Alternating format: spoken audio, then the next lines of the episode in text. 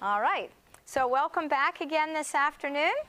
And I will share something with you to help wake you up. So, if I see anybody start nodding off, I'm going to do it right away. All right, so try to stay awake for just a few minutes here. We're going to just give you an overview in hydrotherapy because hydrotherapy is so much a part of massage therapy as well. We have massage therapy courses and we always include the hydrotherapy because it's such an adjunct and such a, you know, a great relationship with massage therapy. When I worked at Dr. Thomas's, we would usually give them about a half an hour, 20 minutes, half hour of, of hydrotherapy before we incorporated any massage therapy. So we would do some hot and cold treatments, and that would really calm down the muscles, and we could get in there and work so much more effectively. So the combination of hydrotherapy with massage therapy is a wonderful thing. It's kind of like the gospel and medical ministry. They should never be separated because they help each other out. We're going to talk about that too, how um, med- medical ministry is the right hand of the gospel. So I wanted to share with you one of my favorite quotes again. Okay, change. There we go. Hold on. Oh, that's strange. Christ's method alone. I don't know why it did that. Let me check my other slides here. Okay, that one's all right. Well, I have no idea why it did that. I checked them earlier today. But, anyways, we can still read it. Christ's method alone. Because I want you guys to really get this into your heads, because this really is such a big part of medical ministry. The Savior mingled with men as one who desired their good, right? He showed them his sympathy for them, ministered to their needs, like we're going to do, and won their confidence. Then he bade them follow me. Yes. So I want you to become very familiar with that because it is really the basis of medical missionary work. Divine origin. True medical missionary work is of heavenly origin. The medical missionary work is of divine origin and has a most glorious mission to fulfill. I like that. It's just not the mission, it's a glorious mission to fulfill. And if you look in the back of your packet, there's a whole list of almost three pages of quotes on medical ministry. So some of those quotes will be there. In this presentation, I don't have all the front part of it in your notes, but the back part of it will be in the notes. So I'll let you know when that starts.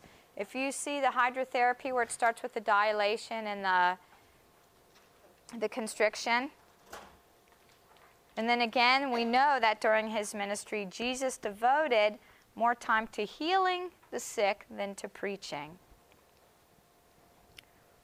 And also, as you relieve the suffering of the body, you will find ways for ministering to the wants of the soul.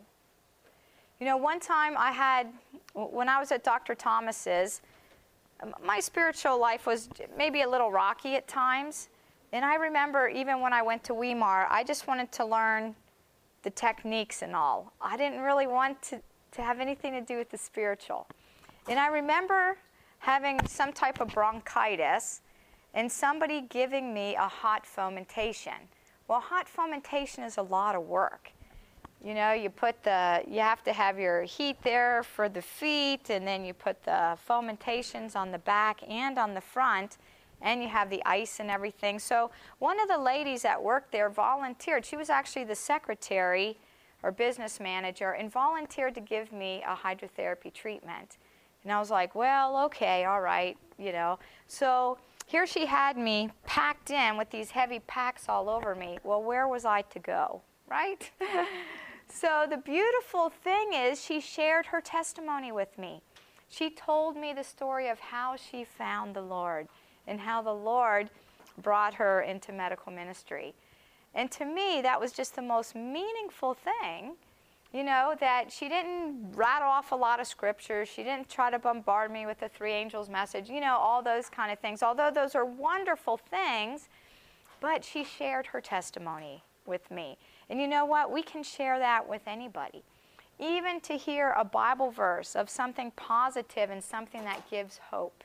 Isn't that just a, a wonderful thing? So we get to spend time with people when we give massage, when we put them under all those packs of hydrotherapy and things like that. We get to share Christ with them. And our own story is so powerful to share. It says, You can point to the uplifted Savior and tell of the love of the great physician who alone has power to restore. Because you got to remember, a lot of people may come to you as their last hope. They've been to doctors all over, they've been and had treatments all over the place, and you think, well, I don't have this big education. Am I going to be able to help these people? But you know what? We have an edge, right? We have the great physician that we can ask, you know, and that can communicate through us. I can see in the Lord's providences that the medical missionary work is to be a great entering wedge where the diseased soul may be reached. And this is Counsels on Health, page 535. It's an entering wedge. And uh, there are so many souls out there that need to be reached. And again, every member of the church. We have come to a time when every member of the church should take hold of the medical missionary work. Do you believe that? Right? And that's out of Testimonies, Volume 7, page 62. And I love this story of the, the Good Samaritan. Assuredly, I say to you, inasmuch as you did it to one of the least of these my brethren, you have done it unto me. You know, we ask God for so many things. And sometimes I feel like I always have these give me prayers. it's kind of like, God, I'm sorry, I'm sorry. I don't mean to ask for so many things. You know, let me do something for you. I want to do something for you. So, this is a really neat opportunity that we can actually give back to God and say, Jesus, I want to do this for you. Send me somebody. You think He will when you ask Him that? Send me somebody that I can you know, do medical missionary work with today. And he will. He never, he never fails. Natural remedies. See the pill head there? it says, Let them pray for the sick, ministering to their necessities, not with drugs, but with nature's remedies, and teaching them how to regain health and avoid disease. That's out of Testimonies, Volume 9, page 172. And then our, our last slide here on this words of encouragement. He will make the weak strong because they trust in Him to do for them that which they cannot do for themselves. What does that mean? Have you, are you a doctor? Are you a nurse? Can you still treat people even if you're not? Absolutely. Absolutely. But God makes up for our lack of knowledge in some things. He makes up for it. it says God will accept the wholehearted service and will himself make up the differences. And I love that because there's no way we know everything about the body. Even physicians and nurses, they don't know everything about the body. But as you keep studying and you keep praying and stay connected with God, He will make up the difference for our insufficiencies. And that's out of Ministry of Healing, page 150. So I love that. And there's a place in Ministry of Healing talks about angels, that angels will come and help us, you know, because they know we're wholeheartedly trying to help people. So let's talk a little bit about the history. History of hydrotherapy, very fascinating. Um, Hippocrates, way back in 460 BC, Give me the power to create a fever, and I shall cure any disease. He even knew that way back then. This is a lot of what we do in hydrotherapy. Have you heard of fever treatments? Right? They put them in a tub and heat them up to about 130 or uh, 103 till the client gets to 103 degrees and keeps it there for about 20 minutes or so.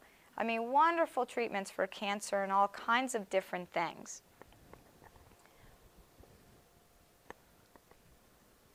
Here's a, a guy, William Winternitz, MD.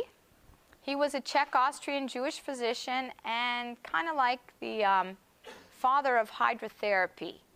He was an influential neurologist in hydrotherapy, commonly characterized as the father of scientific hydrotherapy.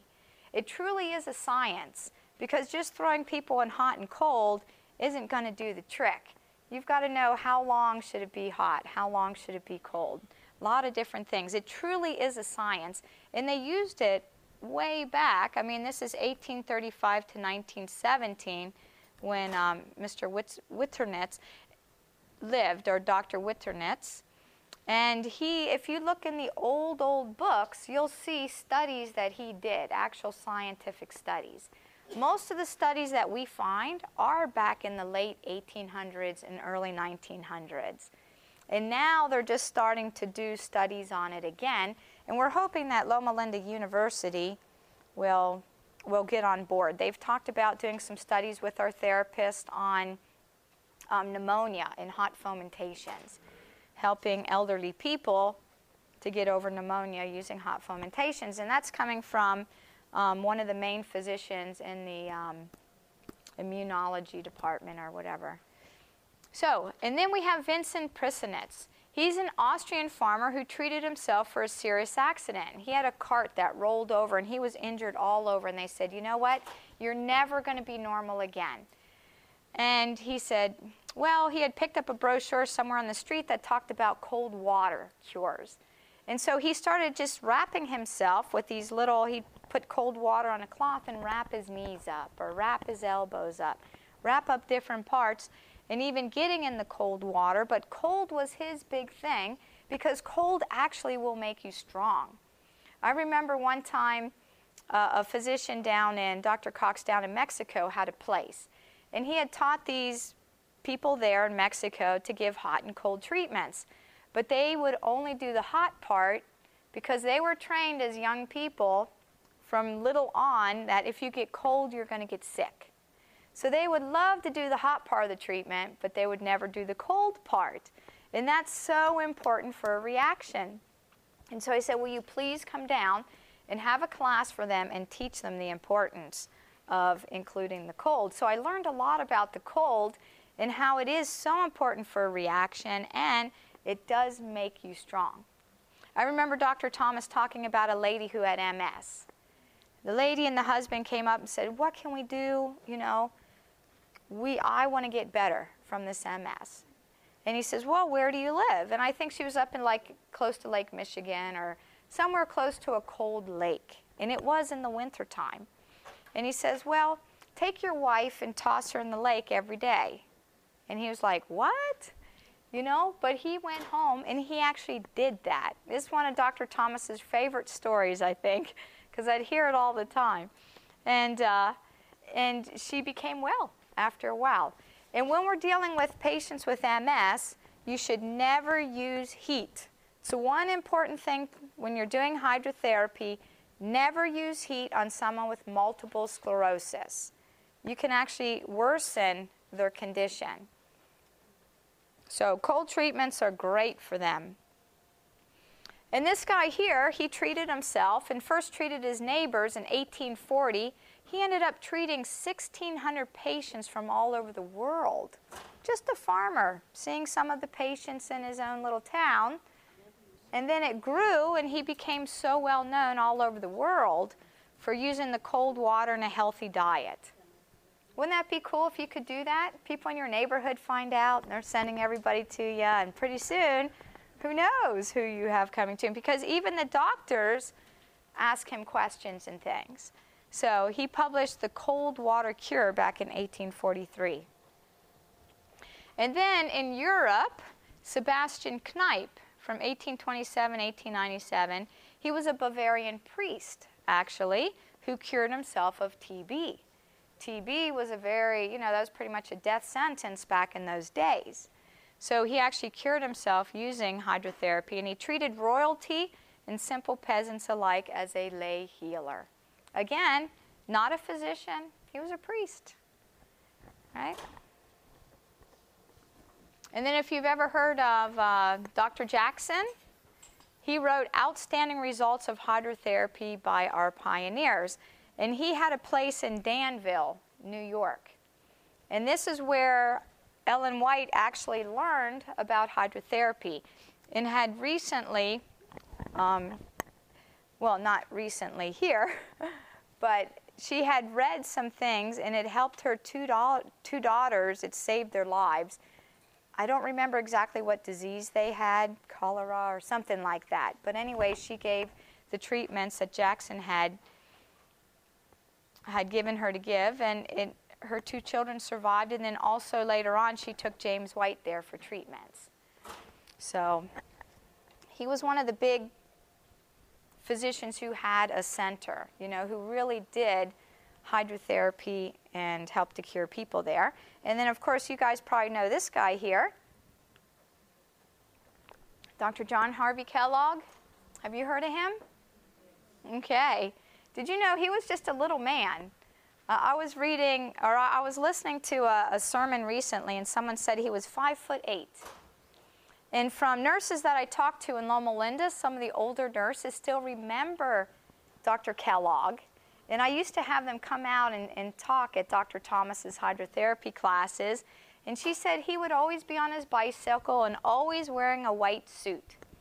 And you'd see him on his bicycle, you know, riding by our house. And, and it was, uh, yeah, he was quite the man. He traveled all over the world.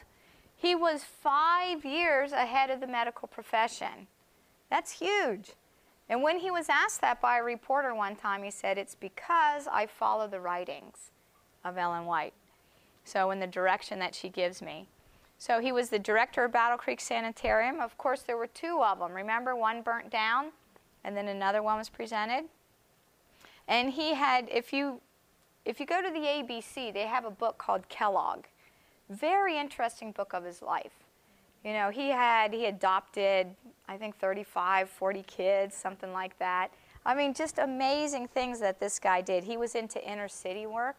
He went to Chicago. He helped um, the, the alcoholics and things like that. It was one of his favorite things sometimes to hang out with them, is what this guy was saying, the historian.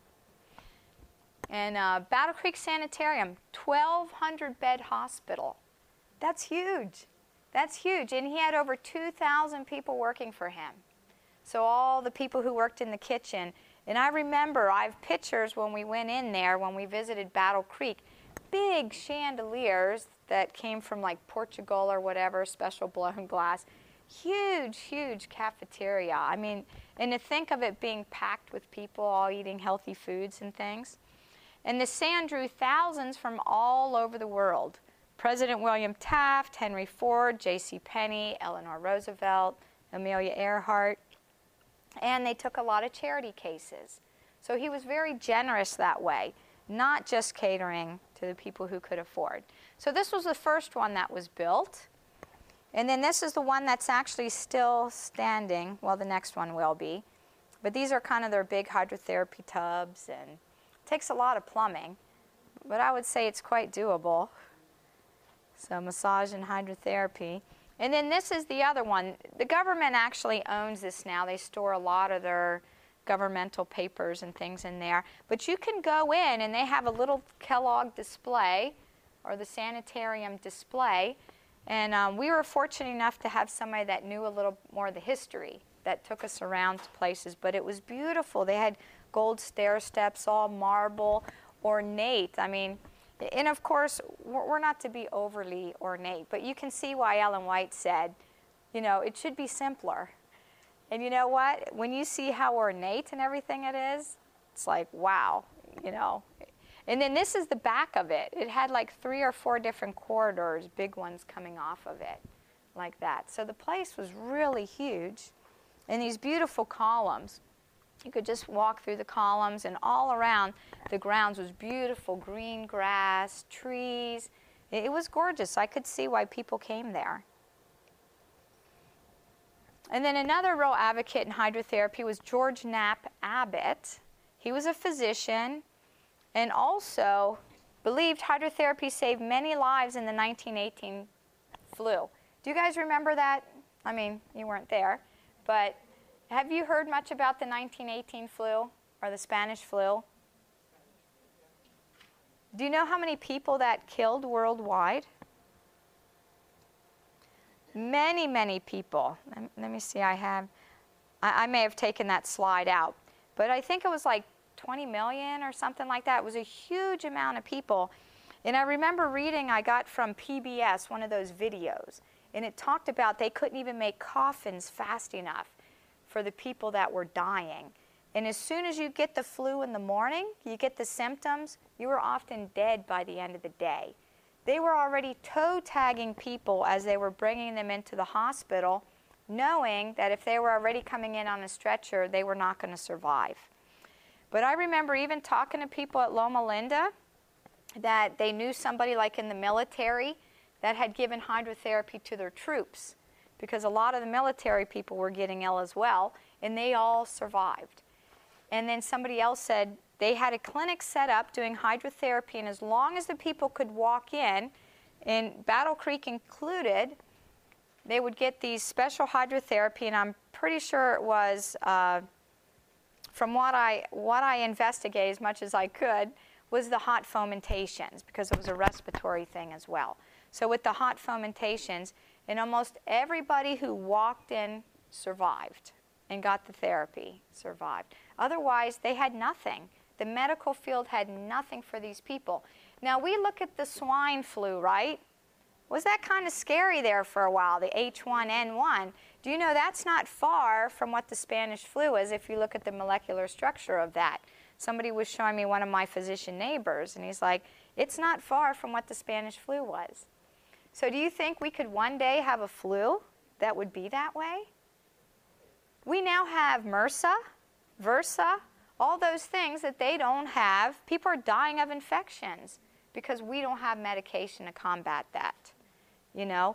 So, do you think you need to learn hydrotherapy? hydrotherapy is an amazing thing to keep our immune systems up, and if people are sick, for them to come to our homes or we go to their homes and give them treatments to get them well. Because we don't know what the future holds. We just know this world is getting crazier practically by the minute, right?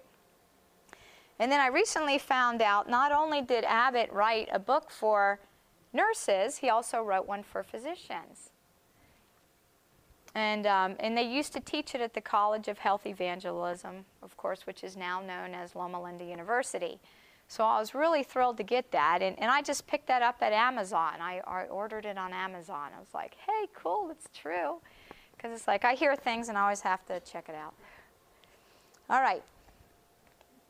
Um, an evidence-based study. In 1959, review of studies on the effects of heat treatments, Mayo Clinic, Dr. Researcher Dr. Joachim and his colleagues cite findings indicating that the number of white blood cells in the blood increased by an average of 58% during an artificially induced fever. Is that significant? Increased by 58%, almost 60% increase of white blood cells. Now, we don't know if they're actually producing those white blood cells in the bone marrow where we produce them, or if they're just all coming out to the rescue kind of thing. The troops are all just coming out. So researchers have also found increases in the activity of white blood cells during induced fever. So other researchers as well.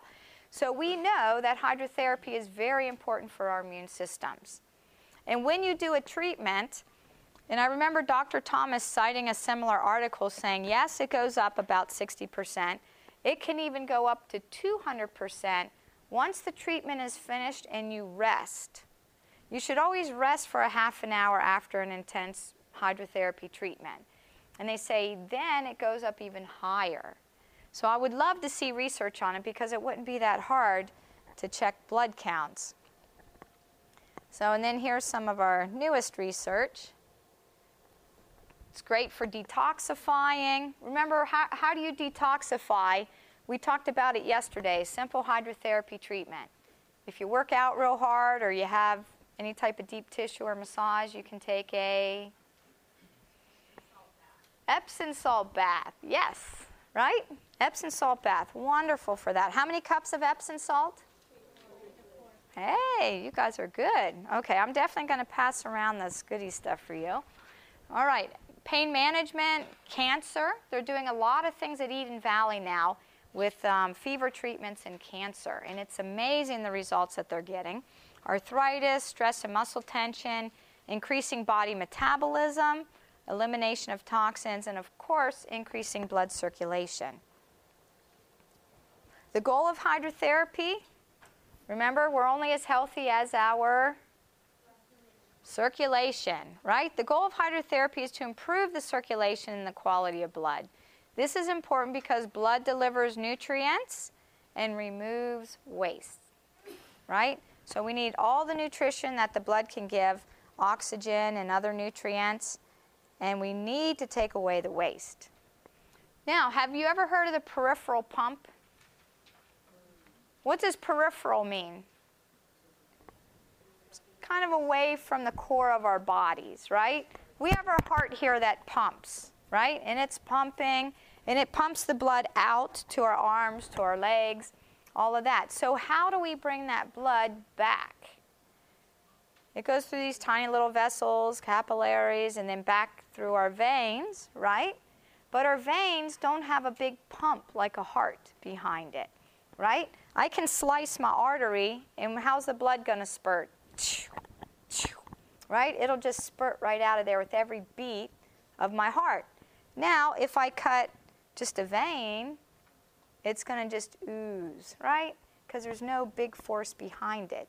But you know what? You can create your own peripheral pump or your own little heart down in the feet simply by doing hot and cold water treatments. That's why people who have pain in the legs, be it from peripheral vascular disease, diabetes, right, the neuropathy, any type of um, ischemic pain, you're not getting enough circulation. Hot and cold, simple. All you need is a bucket, some hot, hot water, some cold water. Anybody can do it, and you can actually recreate your own pump. Let's take a look at this. With the heat, it dilates, right? Our vessels dilate with the cold, they constrict. So if you're going back and forth quite a bit, See, there's your normal vessel, there's your vasodilation, your vasoconstriction with the cold. And you can actually create this pump, and it will start the pump. That's why I've seen people at Weimar come in with blue feet, almost no feeling in their feet, and every day we would just simply do hot and cold. Always longer in the hot, and always short in the cold. Short maybe 10 to 20 seconds. Hot, maybe 20 to 30 seconds. And as you go back and forth and it's going like this, it creates its own pump. Do you see that? Does that make sense? So very, very beneficial, but also very simple. All right, why use water? Of course, we know it's the most abundant source, easy to get most anywhere, can retain heat and cold better than any other element. It cleanses better than anything else in the world. It's a natural substance, it's not toxic. People are not allergic to water, right? It's inexpensive, easy to apply, and it comes in three forms, right? Solid, which is ice, right? Don't we love ice? Solid is ice, liquid as water, and vapor the steam. And you know you can burn yourself with steam, right? Steam can get very, very hot. And here are some temperatures. A steam bath, you might get up to 100, usually 100 to 110, 120, very hot. And that's 100% humidity. Then you have your hot foot bath. With a diabetic, you want to keep it closer to 100, and it's up to 104. And you can even get it hotter. But 104 is usually the temperature of a jacuzzi, right? I notice they have a hot tub downstairs. We see it out of our hotel room. And Tanya and I, our first few days, we were at another place, and, and every evening we were doing our hot and cold.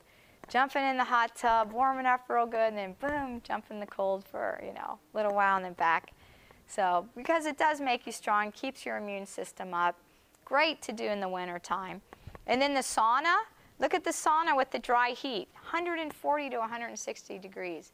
We just got a new infrared sauna. We're, we're making a little hydrotherapy suite. And so that thing, it gets up to usually 150, they say, for 30 minutes to sit in there. And they say it's very good for detoxifying and lots of other things. And then we have paraffin bath, which we do have one, and you guys are going to get to try it out. And see the temperature of that? 125 degrees to 130. What's boiling in water?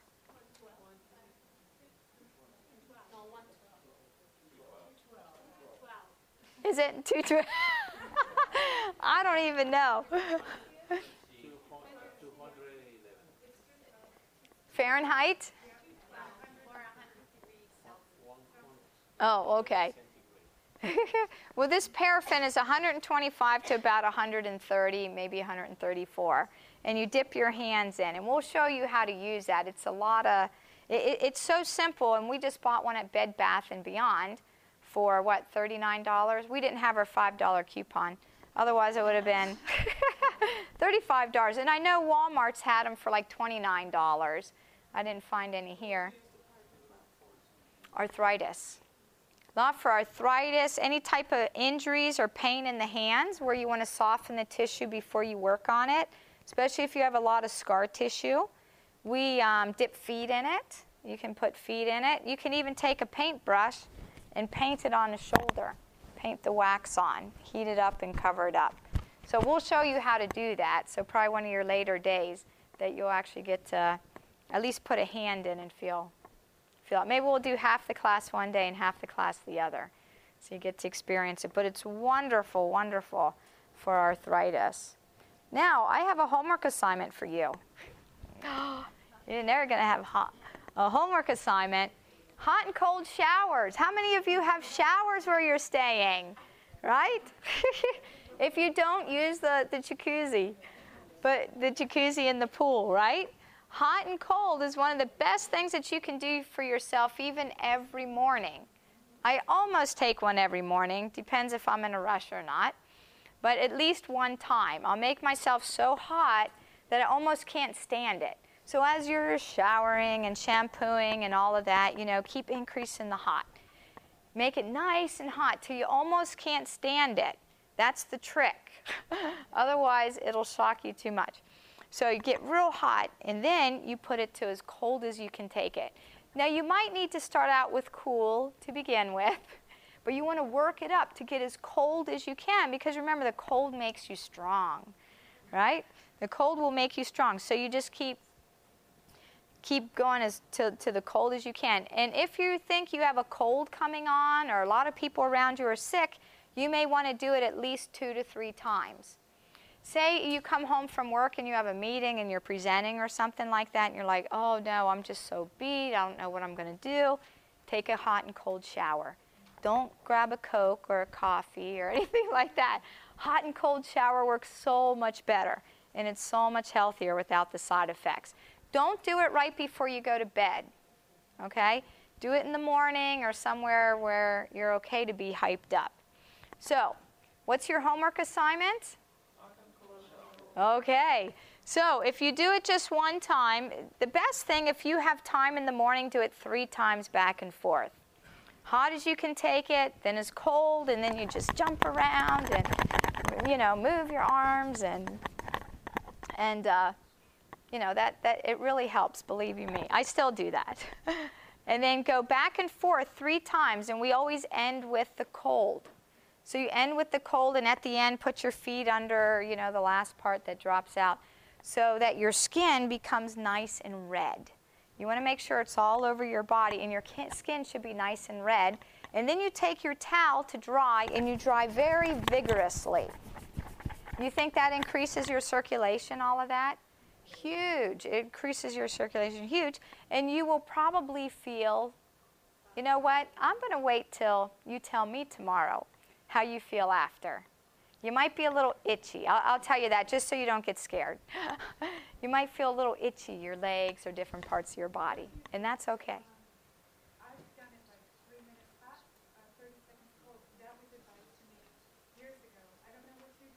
Oh, for 30 seconds cold? Yeah. yeah, that's about right. 20 to 30 seconds. Yeah, because if you hop around in the tub too much, the people below are going to start to wonder, right? So rub your arms, hop up and down, don't scream too loud, and then just quickly bring it back up to the heat again. If you start feeling faint, when, when you're getting really hot, make it cold quickly. Don't pass out. I remember learning to give these at Weimar. They have one of those big showers with the 16 head, and then it had a, another um, kind of a power hose that, that you hose them down with. And the lady who was teaching me passed out. I didn't even get to the I didn't even get to the cold yet. Are you okay there? Yeah. So anyway, she passed out right in front of me. I'm like, she's my teacher. What am I to do? So just be careful that you don't pass out. All right? So make sure that you end with the cold and then vigorously dry off. Okay? Now, how many people are going to do that tonight or tomorrow? You should do it in the morning, really. I don't see everybody's hands. Who's going to do this? Okay? I'm going to ask tomorrow. All right? We're going to find out how you felt. If you do it three times, you must rest for about 20 minutes after. Okay? Just lay on your bed and rest, or, you know, look at your computer, call your friends, or whatever. but rest. Yes. Yes? Yeah, try the three and see how it feels with the three because you want to be nice and pink. You know, as pink as you can get. Change in, in skin color is the thing. When you're hot, you have like a deeper red. when you do the cold, it turns brighter. And I know some of you have darker skin and it's hard to tell, but you can tell by the feeling. And you'll have a little bit of skin change. So, so go for it, and I'll be excited to hear about tomorrow. Okay, other hydrotherapy treatments, hot and cold fomentation, salt glows. Oh my. I, I wish we had time to teach you all these, but if you're in the morning class, you're probably learning it. Otherwise, there are books to show you how to do this. Agatha Thrash's book, Dr. Thomas's book, not brain science. You know, that's why we're just giving you a few basics here so you can go. Salt glows are great for menopause and depression. I have people that come to my house, and if they're a little bit down, I'll say, Here, put on my bathing suit, and I'll give you a salt glow. and you know, and do people forget that when you do something like that for them? So I just fill up my bathtub with a little bit of water, have them put, well, maybe like this over the ankles, and have them just stand in there, and then I just take some salt in a bowl with a little tiny bit of water to make a paste. That's it. A bowl, just like one of those bowls. Simple as that. You scoop it out, and then you kind of sandpaper them all over vigorously like this. And just starting up the extremities, up the legs, and you wet them down a little bit. And when you get the books, it'll tell you how to do all that. And, uh, and then you do all the rest of it. They can do their, their own face. Because a lot of them want their face done. And they feel so soft afterwards, and it's a natural high. So if you want a good natural high, you're feeling down, you're sad, or you know somebody that is, give them a salt glow. Have a salt glow party. Invite your friends and you guys just salt glow each other. We want everybody to be happy, right? So that, that's a wonderful way just to pick people up. How long does it take? 10 minutes, you know? 10 minutes. And a person is never going to forget that. You use Epsom salt? Is different type of salt? You can just use table salt. We just get the 33 cent Walmart salt. Yeah. You can use, some people will use rock salt and some different salts, but you know, you, you better have some tough skin for that. But even just using normal table salt is fine. Yeah. Don't shave your legs before. She's asking contraindications. If you shave your legs right before, it might burn a little bit. So if there's any sores, things like that, yeah. So yeah, but other than that, it's a safe treatment. And then they're already in the shower and they just rinse off with warm water. That's all. So just, just so they get all the salt out of their, off their bodies. And then we have body wraps. Oh, wonderful things for anxiety and, and fevers. And we talked a little bit about that yesterday.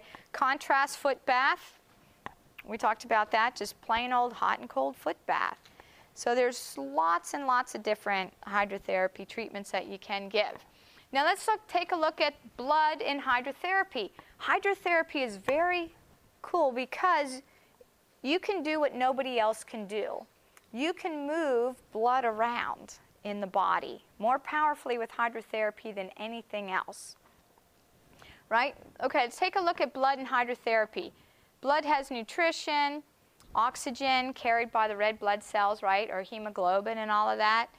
And um, there are certain hydrotherapy treatments that can even increase red blood cells up to 20, 35%. Very significant. Body's defenses, you know, we may have seven to 9,000 white blood cells in each drop of blood, and you can bring it way up, what, at least 58, close to 60%. And when you rest, sometimes even up to 200% increase in white blood cells. Yeah, that's what it says here. Almost two, two to 300% even. Carries away toxins and waste products. And that's all about blood. Now, blood has two limitations. Not that God has created us with not enough blood, but how much blood do we have? Anybody know? How much blood do we have circulating? How many quarts of blood? Yeah, it, it's usually about five to six quarts. About five quarts of blood that we have in our bodies that circulate. All right? So, a lot of times there's not enough of it. When you eat, where does all your blood go? Right? So, do you have enough in your muscles to go right after you eat and work out and things like that? No, because it's busy helping with the digestion and all of that. That's why your mom tells you don't go swimming after you've eaten because all the blood is rushed here and you can get cramps in your muscles from not enough blood. 25% of our five quarts of blood are constantly in the lungs. So 25% of that five quarts, which is a quarter, is always in our lungs. And of course, we always have some in the liver and the, in the kidneys and things like that as well, our other organs. So here's the second limitation of blood there is a tendency of blood to congest or pool in different parts of the body. When it pools in the, in the head, what type of symptoms do we have? Headaches, right? If you're just sitting on your computer and, and not exercising, all your blood is going to go to your brain because your brain does take a lot of energy and blood will go to the brain. Now, if you have it in the pelvis, you have blood that's always pulling in the pelvis area what, what, what do women get a lot of? Cramps, right? And a lot of that is because blood is being congested all in one area, right? Now, we can go out and exercise and work out our, our muscles in our arms and legs, and that helps to pull some blood away. But we can also move blood by what we call derivation. It's the ability to move blood from one part of the body to another. And it's one of those old words back in hydrotherapy days derivation. So if you have a headache and you put your feet in hot water, it will pull the blood where? Right, to your feet because the vessels will dilate and it will pull the blood down that in that direction. And that is a very important part about hydrotherapy when you're giving treatments, think about what you want to do. Where do you want to move that blood into? Where do you want to move it out of? If we have a pain, uh, an area where people are having a lot of pain, remember we talked about the pain cycle? A lot of times, there's not enough circulation in that area because of the toxins and the ischemia and the, the crushing of the vessels kind of thing. So it's not getting enough blood. We want to get lots of blood to an area of pain in any problem area. So, how would we do that? Say I have shoulder pain. How am I going to get a lot of blood to the shoulder? I know there's something going on in the muscles. Heat, yeah. You can even just take a, a cloth or a, one of these towels, like a towel out of your room, wring it out, put it in the microwave in a plastic bag, heat it up, and then just lay that right on there. Put a towel in between but that'll heat it up nicely while maybe you're working on their feet or another part of their body. Or just leave it on there for a few minutes before you start working on it. So it starts to calm it down. So we want to be able to move blood around. Okay, here's just some basic hydrotherapy guidelines. Always keep your feet warm during a treatment, right? Same thing if you have, if you're menstruating, anything that, that, that's going on and you're having a lot of pain, keep your feet warm because we were, we're counseled to have even circulation. And if you have cold hands all the time or cold feet, make sure you're keeping them warm. All right? Cover them up and keep them warm. The lower the temperature, the shorter should be the application. Very, very, very cold should only be one to five seconds, no longer. I remember at Dr. Thomas's, while we were taking classes, Dr. Thomas was called out. He was actually teaching one of our classes for us, and he was called out, and it, it was uh, cold bath day. So we'd filled this big bathtub uh, up with cold water and then threw ice in it to make it even colder. We wanted to make it nice and cold. So he got called away on a phone call. So we're like, hey, who wants to get in? Let's go ahead and, and do this. So we had a guy, Bobby, he always volunteered.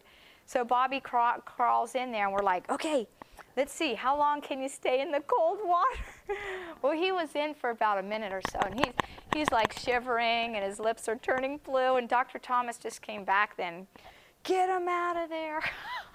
he was all upset that we did that because really, if it's very cold like that, it should only be a few seconds that you're in the cold. It'll still have a good strengthening effect, but you don't want to turn blue and get hypothermia and things like that. So, anyways, you know, we, we were just students then. So, train clients to progressively react to the coldest applications. So, when you're doing your showers, a little colder, a little hotter. Um, avoid any heat treatments for patients with multiple sclerosis, right? No heat for patients with multiple sclerosis. Cold application should be preceded by a warm or hot treatment, such as a hot foot bath. So if you're going to do anything cold, make sure they're warm first. It, it just happens to be part of the disease process. It, it grows more with the heat. And if you know anybody that has MS, they tend to have their house cooler and they like the cold. They do better in the cold than in the heat. I've seen an MS patient one time go and get fever treatments, and she came back way, way worse at one of our health centers, and I felt really, really bad. And then when I started studying this, I'm like, no wonder. You know, MS is one of the only ones that particularly no heat. So, yeah.